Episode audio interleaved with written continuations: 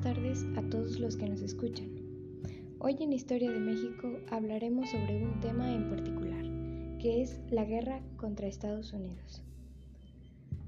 Comenzaremos argumentando que los Estados Unidos de América durante el siglo XIX fue un gran país en plena expansión.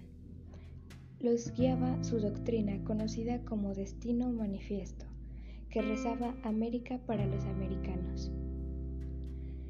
América del Norte tenía un particular interés sobre el estado de Texas, que se manifestó desde el año 1825, cuando incluso intentaron comprarlo.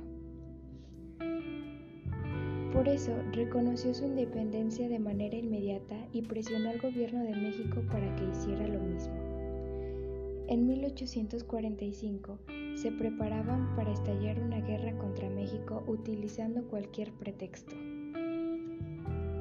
Particularmente el anexo de Texas a la Unión Americana y las indemnizaciones a ciudadanos norteamericanos que no pudieron cumplirse por falta de recursos fueron algunos motivos. En 1846, un contingente del ejército de Estados Unidos traspasó el río de las nueces para llegar hasta el río Bravo y preservar el territorio de Texas que recién habían anexado.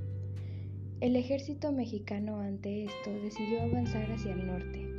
Ese fue el pretexto del gobierno de Estados Unidos para declararnos la guerra. El ejército enemigo avanzó hacia el sur, iniciando el ataque por Veracruz, para desde ahí avanzar hasta la Ciudad de México siguiendo la ruta de Cortés. Entre esas batallas estuvieron la de Chapultepec y Churubusco.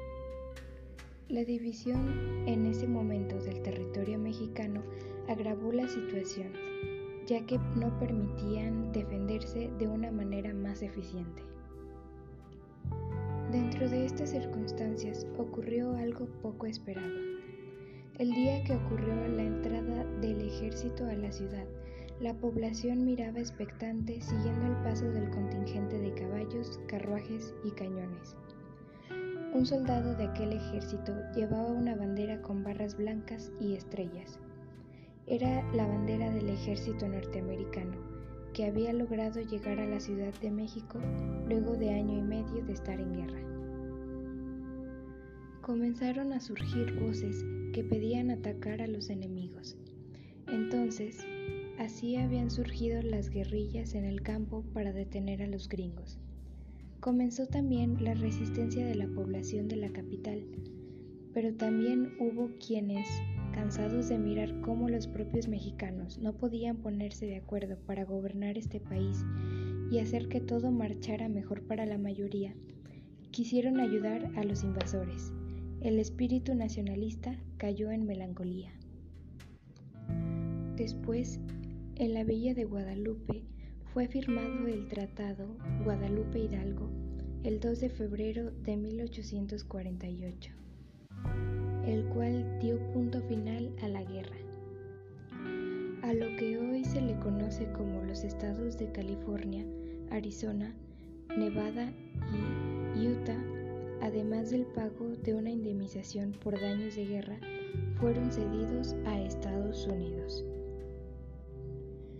Cabe mencionar que durante la anexión de Texas a la Unión Americana, México lo tomó como una afrenta,